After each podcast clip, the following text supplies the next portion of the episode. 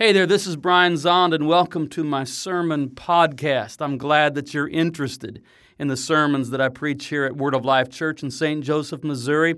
And if you ever feel inclined to help us by supporting us financially, you can do that at our website, WOLC.com.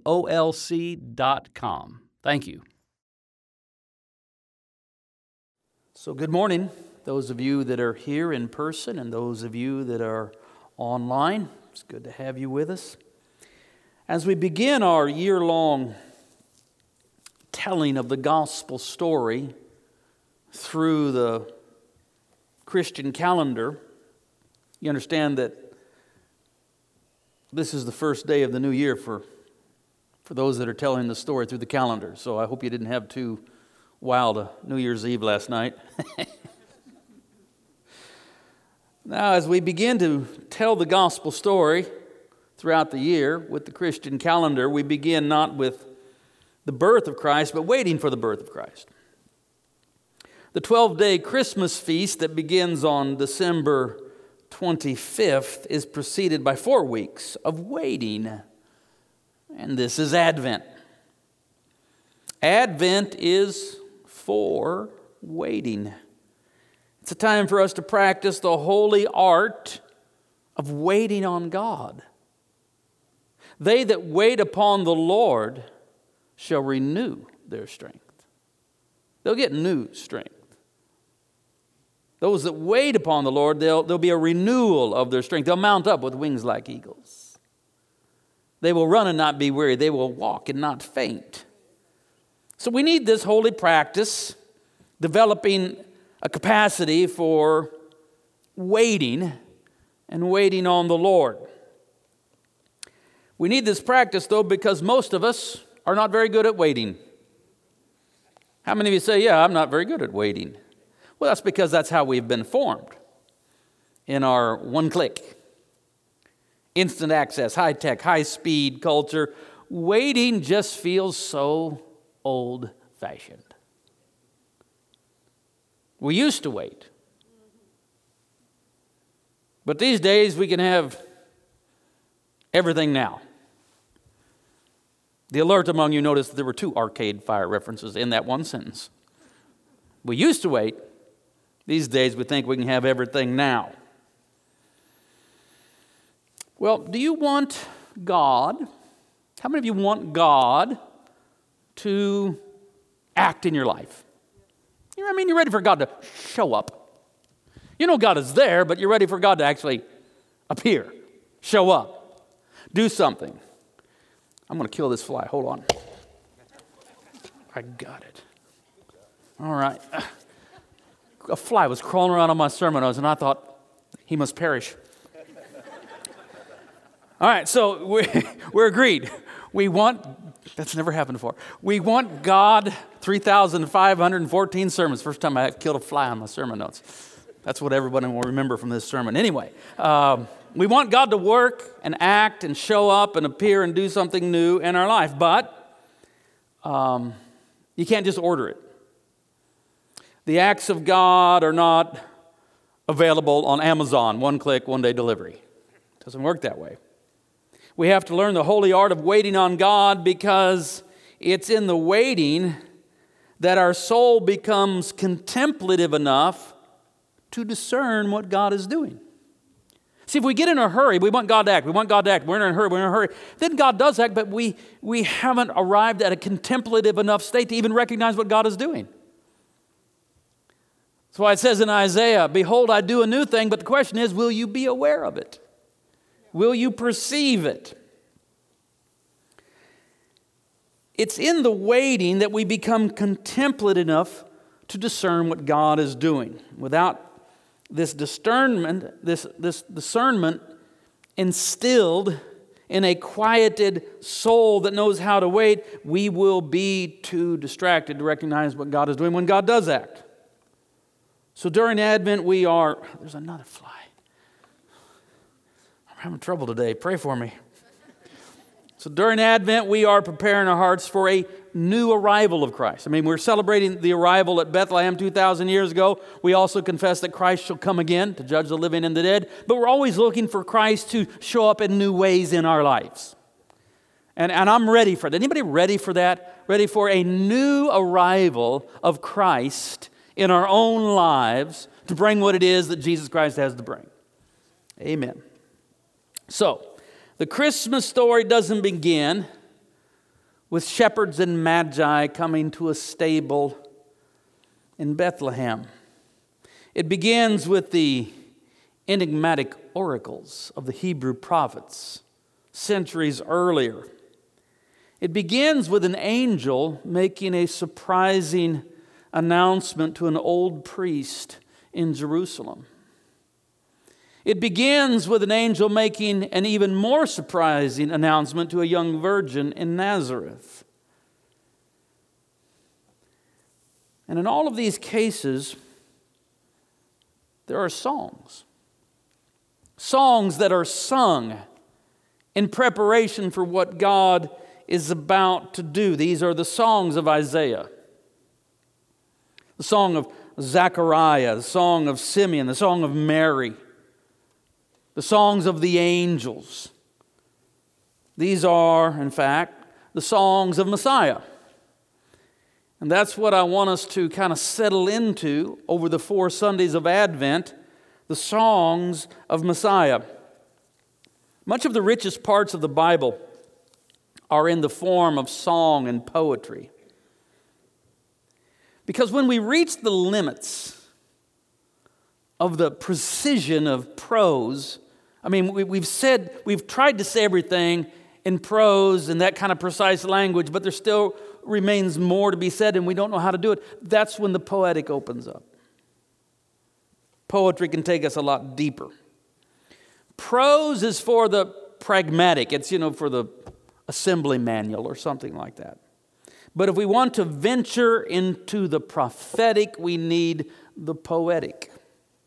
So, Leviticus and Numbers, Chronicles and Kings, they can say what they have to say easy enough in prose.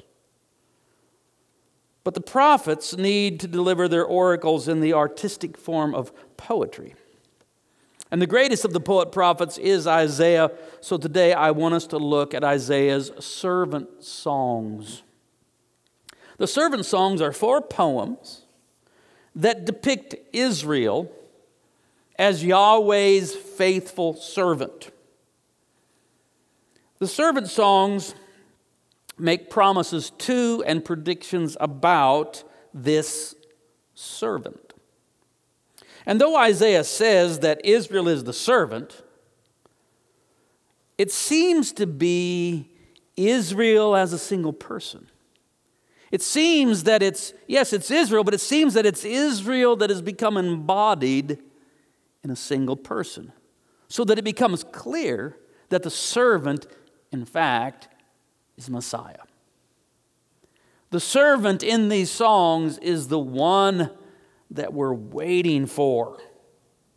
Now, the first two songs, Isaiah 42 and 49 have the first two songs. They talk about the glorious mission of the servant and how glorious his triumph and success will be. So, for example, the second one in Psalm 49 talks about how the kings of the world will bow down to this servant. And then you have two more Psalms, there's four of them. Psalm 42, 49, 50, 53. The Psalms in 50 and 53 also talk about the glorious triumph of the, of the, of the servant, as the first two did, but add the new element of suffering. That in fact, the servant of the Lord will suffer. And so they talk about the servant being rejected and insulted and spat upon and wounded for our transgressions. Well, today we only have time to look at the first of the servant songs, so let's, let's get started. Psalm or Isaiah 42, Isaiah 42, verse 1. Here is my servant whom I uphold my chosen, in whom my soul delights. I have put my spirit upon him. He will bring forth justice to the nations, to the Gentiles, to the, to the Goyim. Behold my servant. Well, what do we know about this servant? This is the first of the servant songs. What do we know about this servant? Well, we know that God delights in the servant. We can hear the Lord saying, This is my beloved servant in whom I am well pleased. This servant, who is Israel in one person, that is Messiah, is chosen by God to bring justice to the Gentile world. Now, here's something important. To be chosen by God does not mean that the others are excluded from the blessing of God. Some people get this wrong. They think, oh, the, the chosen ones are, are the ones that are blessed by God. No. The chosen ones are chosen by God to bring God's blessing to everyone else. See, in God's economy, the objective is that everybody is blessed. Everybody's blessed. Everybody's blessed. Every, nobody's left out. Nobody's excluded. Everybody's blessed. But some are chosen to bring the blessings. Some are chosen to come to the Lord's table and be servers and bring God's blessing to everyone else. So, see, Christ is the elect one. Christ, all the purposes of, you know, there's doctrines of election, all the, all the purposes of God in election are fulfilled in Christ. Ultimately, Christ is the elect one. And he's elected to bless the nations. All the purposes of election are fulfilled in Christ. That's why we can say that now in Christ, the chosen people is the human race, and the Holy Land is the whole earth. Amen. Now, the servant is, we're told, anointed by God, that God's going to put his spirit upon the servant. That's why you know, Messiah means the anointed one. This is the Messiah. The servant is anointed by God's spirit to bring justice to the Gentile world. Now, what does that mean? Well, it means that the mission of the servant or the mission of Messiah is to set right what's wrong in the world. And what's wrong in the world? Oh, much, much. But it's the mission of Messiah to set right what's gone wrong in our world. And it means, to begin with at least, that the Gentile world needs to be liberated from its bondage to idolatry, because that is the definition of the Gentile world in this context. This is the world that doesn't worship the God of Abraham, Isaac, and Jacob, the true and living God. They worship the false gods of the idols. And what are idols? Idols are wrong Idols are our wrong ideas about God that become established in our thinking and thus deceive us and ultimately enslave us. Idols are our wrong thinking about God. It gets established, it's fixed. We believe it's the truth when it's a lie, it's a false God. And what will happen with those idols is they will deceive us and then enslave us. I mean, I mean, how many of you at some time you can look back on your past and you can say, there were times in my life when I had wrong ideas about God and it made me a slave. It, it made me a slave to fears that I didn't need to have. And so there may be many of you that there was a time in your life. I mean, I, I, just, look, I know a lot of the onliners, the reason you're online is because you've been through that. I mean, I hear, you know, Derek is telling me about you. And so I know enough about what's going on that a lot of you are joining us online because you come from a world where you, at one point, believed, because you were taught, that God is angry and violent and retributive and hard to please and you were just always, you know, kind of on pins and needles. I mean, can I, you know, can I ever get God to like me? I mean, I know, you know, like in the name of Jesus, he'll love me because, you know, God and Jesus apparently made a deal or something. But does he actually like me? And, and you didn't think so. And you thought that God was hard to please. And that God was just almost just, it was all God could do to restrain himself from just whacking you, you know. Well, those are, kind, those are wrong ideas. Those are idols. Those are false ideas about God, but they can get very deeply established within us, and then we become prisoners. Prisoners mostly of, of fear. So, Isaiah 42, verse 6. I am the Lord. I have called you. This is, this is Yahweh speaking to his servant. So, The you is the servant. I am Yahweh, the Lord. I have called you the servant in righteousness.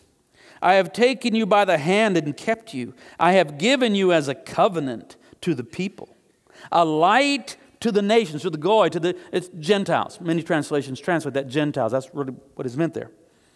A light to the Gentiles, to open the eyes that are blind, to bring out the prisoners from the dungeon, from the prison, those who sit in darkness. So, Isaiah depicts the Gentile world as prisoners in a dark dungeon, not as evil people, but as prisoners, shackled and bound.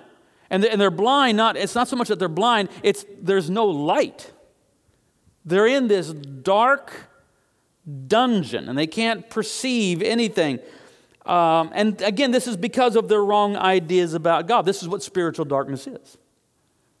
Their, their worship of wrong ideas about God have plunged them into spiritual darkness that is like unto a dungeon. So that if our religion consists mostly of efforts to appease an angry God, we are prisoners in a dungeon of spiritual darkness. That's a picture of the Gentile world. So, the mission of the servant is to open our eyes about the truth of God. That's why, that's why Christmas is about lights. So we got lights on our trees and, you know, Christmas and so many Christmas songs and carols talk about light because it's remembering the time when the Gentile world was plunged into Stygian darkness and there was no way out. And so they couldn't come to the light, so the light came to them. The light came to us, let's say it that way. So in verse 4, he will not grow faint or be crushed until he has established justice in the earth and the coastlands wait for his teaching. All right, this servant will succeed in his mission to bring justice, the justice of God to the Gentiles. He's not going to fail, he's going to succeed. And what's going to happen is that the injustice of being enslaved to wrong ideas about God will be overcome by the teaching of the servant. Look again. He will not grow faint or be crushed until he has established justice in the earth and the coastlands. That's Isaiah's poetic way of speaking of the other nations, the Gentiles. The coastlands wait for his teaching. So, this, so the, the servant is going to be a teacher. And he's going to bring his teaching to those that are enslaved in spiritual darkness, living in a dungeon. He's going to bring them the light of his teaching. So, the mission of the servant is to open our eyes about the truth of God and to teach the world what God is like. And, well, we find out that God is like Jesus. That really is what brings us out of darkness, isn't it? I mean, how many of you can testify? Yeah, I was in spiritual darkness until I really understood that God is perfectly revealed in Jesus. That God isn't, that Jesus isn't saving us from God. Jesus is revealing to us that God is the Savior. Jesus isn't talking God into loving us. He is revealing to us how God has always loved us. But until we know that, we're in spiritual darkness. And so he comes and he's teaching. And once we know what God is like, that God is like Jesus, then we can be a part of bringing God's justice to the rest of the world. But you have to start there. If we're formed, if we're formed in, you know, we're, we're, we're we want to be devout people, we believe in God, and so we want to worship God, but if we're formed in an idea of God as angry, violent, and retributive, then we're really formed in fear. And fear and love don't mix well. If we're formed by the idol that God is angry, violent, and retributive inherently, that's God's being, that's what God is like. And then people, people say that's His holiness. It's not, but people think that they can just sum that up and say, yes, God is holy, meaning angry, violent, and retributive, but that's not true. if we think that way, though, if we're formed that way, if we're imprisoned in that dungeon of spiritual darkness, then we are formed mostly in a religious form of fear, and it makes us very, it makes it very hard for us to love other people and to help other people. But once we know that God is like Jesus, that God is love, then, then we can love and help other people. But until then, our so called evangelism is more like it's just threatening. Did you know you're going to hell? you know, I mean, that's not good news. Gospel's good news. We're, we have good news to tell people. The good news, you don't, you don't open with, Did you know you're going to hell? But see, we're formed in that. And so that's, that's primarily because we got that idol. And so we, we, in good faith, we talked falsely about God because we'd been formed in the wrong way. But Jesus comes and He's the light. He brings us out of that dungeon. Jesus reveals to us that God is love, that God is mercy, that God is compassion, that God is like Jesus. And this is the teaching or the gospel that the coastlands in the Gentile world are waiting for. But at Advent, we might want to remind ourselves that it was a long wait.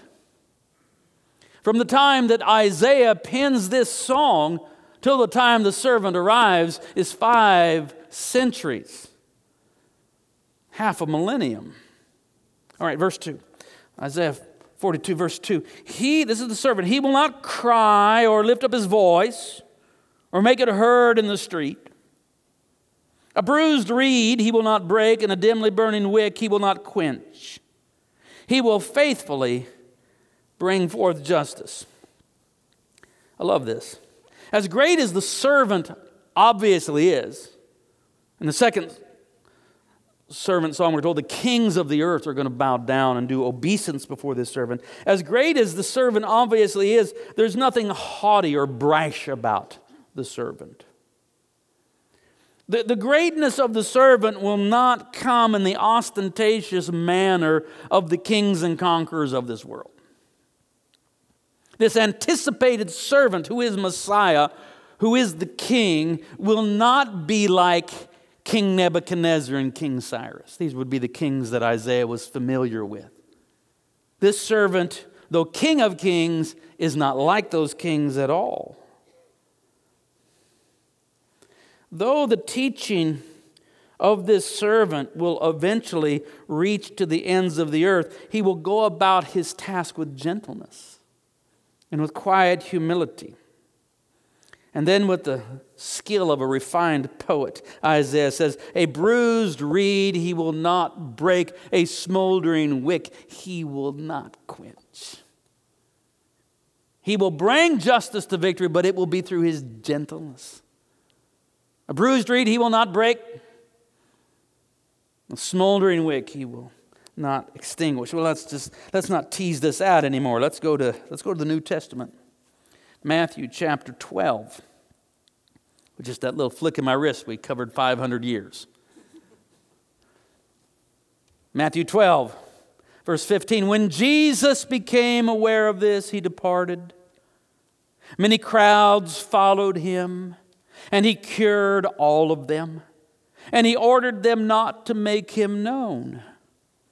This was to fulfill what had been spoken through the prophet Isaiah. Here is my servant, whom I have chosen, my beloved, with whom my soul is well pleased. I will put my spirit upon him, and he will proclaim justice to the Gentiles. He will not wrangle or cry aloud, nor will anyone hear his voice in the streets. He will not break a bruised reed or quench a smoldering wick until he brings justice to victory, and in his name the Gentiles will hope. So here we are on the first Sunday of Advent 2020. 2020. Years from now, people will be traumatized by just the very mention of 2020. A shiver will run up and down our spines. Ooh, 2020.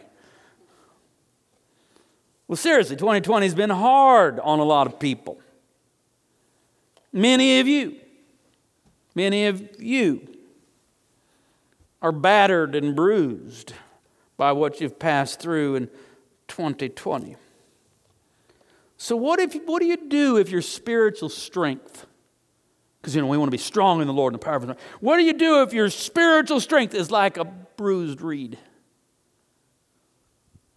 It's a, it's a reed. It's, all, it's only a reed to begin with, and now it's bruised. Can't take much more. What do you do if your spiritual strength is like a bruised reed? What do you do if your faith is like a flickering flame? What do you do? Well, first of all, you don't have to fake it. I hate that. You don't have to fake it. You don't have to pretend. I mean, if your spiritual strength right now is a bruised reed, don't pretend that it's not. If your faith is a smoldering wick, be honest about it. Don't, don't pretend. Be honest about it. You don't have to deny it. You can come to Jesus and just be honest with him. Why? Because a bruised reed he'll not break. A smoldering wick he won't extinguish. Jesus will not condemn you for being a bruised reed. He's not going to yell at you that your faith is a smoldering wick. Instead, what he's going to do, Jesus is going to bind up your bruised spirit and rekindle your flickering faith. I'm telling you what that's that's what we're waiting for. We're in Advent. Some of us are bruised reeds and smoldering wicks, but we don't despair because in him the Gentiles hope and he's going to bring victory. Jesus himself is going to be the one to bind up your bruised reed that is your spiritual strength. He is the one that's going to rekindle your flickering flame of faith. So, when you're weak, don't fake it, just pray, Jesus, help me. That's, a, that's the entire liturgy right there. Jesus, help me. That's the entire liturgy. Jesus, help me. When you are well, when your faith is flickering, just, just trust in Jesus, which actually is what faith is. But, you know, we, we get this idea that faith is some heroic effort on our part. You know, be a man of faith. But then you run to the end of that, and you can't do that. And you're assailed by doubts, and you're not sure anymore. But you want to believe, so what do you do? You just say, Jesus, I'm just trusting you. I'm just, you're going to have to carry me here, Lord. You're just going to have to carry me. And Jesus, like, that's what I do. That's, that's what I do. That's what I do best. That's Isaiah 40, 11. He will feed his flock like a shepherd. He will carry the lambs in his arms and hold them close to his heart. He will gently lead the mother of sheep. So Jesus, Jesus will just carry you. So if your spiritual strength is like a bruised reed, say, Jesus, help me. If your faith is a, a smoldering wick, just say, Jesus, I, am just, you're going to have to carry me here. You're going to have to take care of this. I'm just, I'm just going to trust you. I can't work it up. I can't, I can't get a whole bunch of, you know, super duper faith confessions. I just, Jesus. Just Jesus. But this is actually what faith is anyway. Paul says, I've been crucified with Christ. I'm just, you know, my, my, my strength is dead, crucified in Christ. Nevertheless, I live, yet not I, but Christ lives in me. And the life which I now live in this mortal flesh, this life which I now live in the flesh, I live by the faith of the Son of God. A better translation is, I live by the faithfulness of the Son of God. I live by the faithfulness of the Son of God. If we are faithless, he remains faithful, for he cannot deny himself. You don't have to worry because taking care of business is his name. Amen. So that's what I that's my sermon really. If your spiritual strength is a bruised reed, just say, Jesus, help me. If your faith is like a smoldering flame, just, just trust Jesus. Don't try to work it up. Don't try to work out the problems. Don't, you know, I need, I need some super duper apologetics. Just say, Jesus, I, I'm going to have to rely on your faithfulness. And you don't have to worry about Jesus being harsh with you. Jesus, I, am not super strong right now. I'm, bruised reed. I don't, I'm not brimming, overflowing with faith. In fact, my faith is like a, a, a candle that somebody just blew out, and all you can see is a little thin line of smoke. Just be honest with Jesus. Tell him that. He will not be harsh with you. He's gentle, meek, lowly, humble of heart. Jesus will not be harsh with you unless, there is an exception, unless you are cruel and unmerciful to others. Of all the sins you might commit, I mean, I'm not like, you know, presenting you with a smorgasbord to choose, but if you're going to sin, at least try to not be cruel and unmerciful.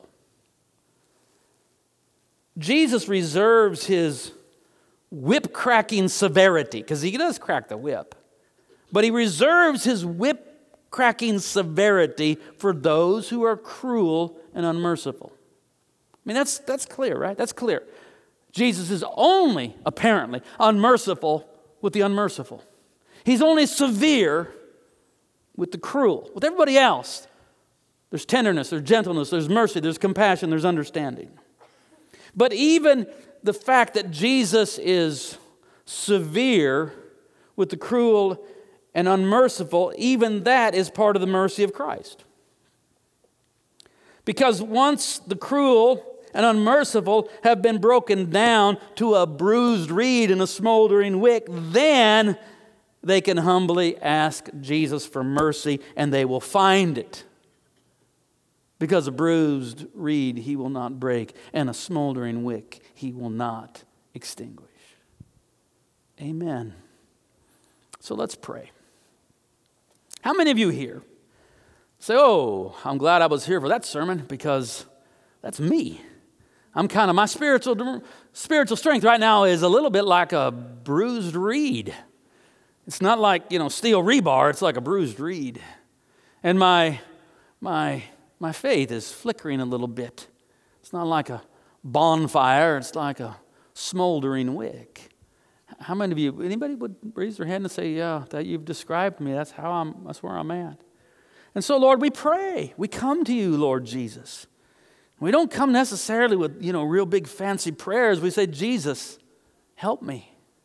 And I pray that, Lord, maybe they can't even pray. I'll pray it for them. Lord, help them. Help them, Jesus. Just, just be that shepherd that picks up these lambs and holds them tenderly in your arms, near to your heart. Just hold them. Just carry them. Help them through this time. Jesus, they, their faith may be failing them. So, Lord, let your faithfulness prevail for them. Lord, we don't give up believing that victory will come to us, but you're going to have to do it. It isn't going to be through our own heroics and our own effort. We trust you, Jesus, to be the servant of the Lord that brings us out of our dungeon of all kinds of confused thinking about God. We trust you to be the servant who is the shepherd who carries the little lambs in his arms. We trust you to be the one that sustains our faith when our faith is almost extinguished, that we're just going to have to live by your faithfulness, Jesus. That when we are faithless, you are faithful because you cannot deny yourself. It's who you are. And so, Lord, now we are inaugurating Advent on this day. And Lord, I pray that every person here would have the hopeful anticipation of Jesus bringing new kinds of victory into their life. Lord, we are those Gentiles that our hope is in you. He will not break a bruised reed. He will not quench a smoldering wick until he brings justice to victory, and in his name, all the word of lifers will hope. All the people that are in this room, all the people that are online, it's in the name of Jesus that we hope that's going to bring us into a good new place of victory. Amen and amen. Now stand with me. And of course, we're getting ready to come to the table of the Lord. Let this be one way in which Jesus confers his strength, his faith, his life to you. You're going to eat of his flesh and drink of his blood. And the strength that you'll have will be that of the Lord, not of yours, but of the Lord. Let's prepare to receive these gifts by first making our confession of faith, and then we'll make our confession of sin and receive the mercy and forgiveness of the Lord. I believe in God, the Father Almighty, creator of heaven and earth. I believe in Jesus Christ, his only Son, our Lord. He was conceived by the power of the Holy Spirit and born of the Virgin Mary. He suffered under Pontius Pilate, was crucified, died, and was buried. He descended to the dead. On the third day, he rose again. He ascended into heaven and is seated at the right hand of the Father. He will come again to judge the living and the dead. I believe in the Holy Spirit, the Holy Catholic Church, the communion of saints, the forgiveness of sins, the resurrection of the body, and the life everlasting. Amen. Most merciful God, we confess that we have sinned against you in thought, word, and deed, by what we have done and by what we have left undone. We have not loved you with our whole heart. We have not loved our neighbors as ourselves. We are truly sorry and we humbly repent. For the sake of your Son, Jesus Christ, have mercy on us and forgive us, that we may delight in your will and walk in your ways to the glory of your name. Amen. God is gracious to all who in humility confess their sins and ask for his mercy. In the name of the Father, the Son, and the Holy Spirit, your sins are forgiven. And this is the table, not of the church, but of the Lord. It is made ready for those who love him and for those who want to love him more. So come, you who have much faith, and you whose faith is a smoldering wick. You who have been here often, you who have not been here long, you who have tried to fail, and you have tried to follow, and all of us who have failed, come. Because is Lord, tender in mercy, tender in His mercy. It's the Lord who calls you. It's His will that we should meet Him here at the body and the blood of our Lord and Savior. The body of Christ broken for you.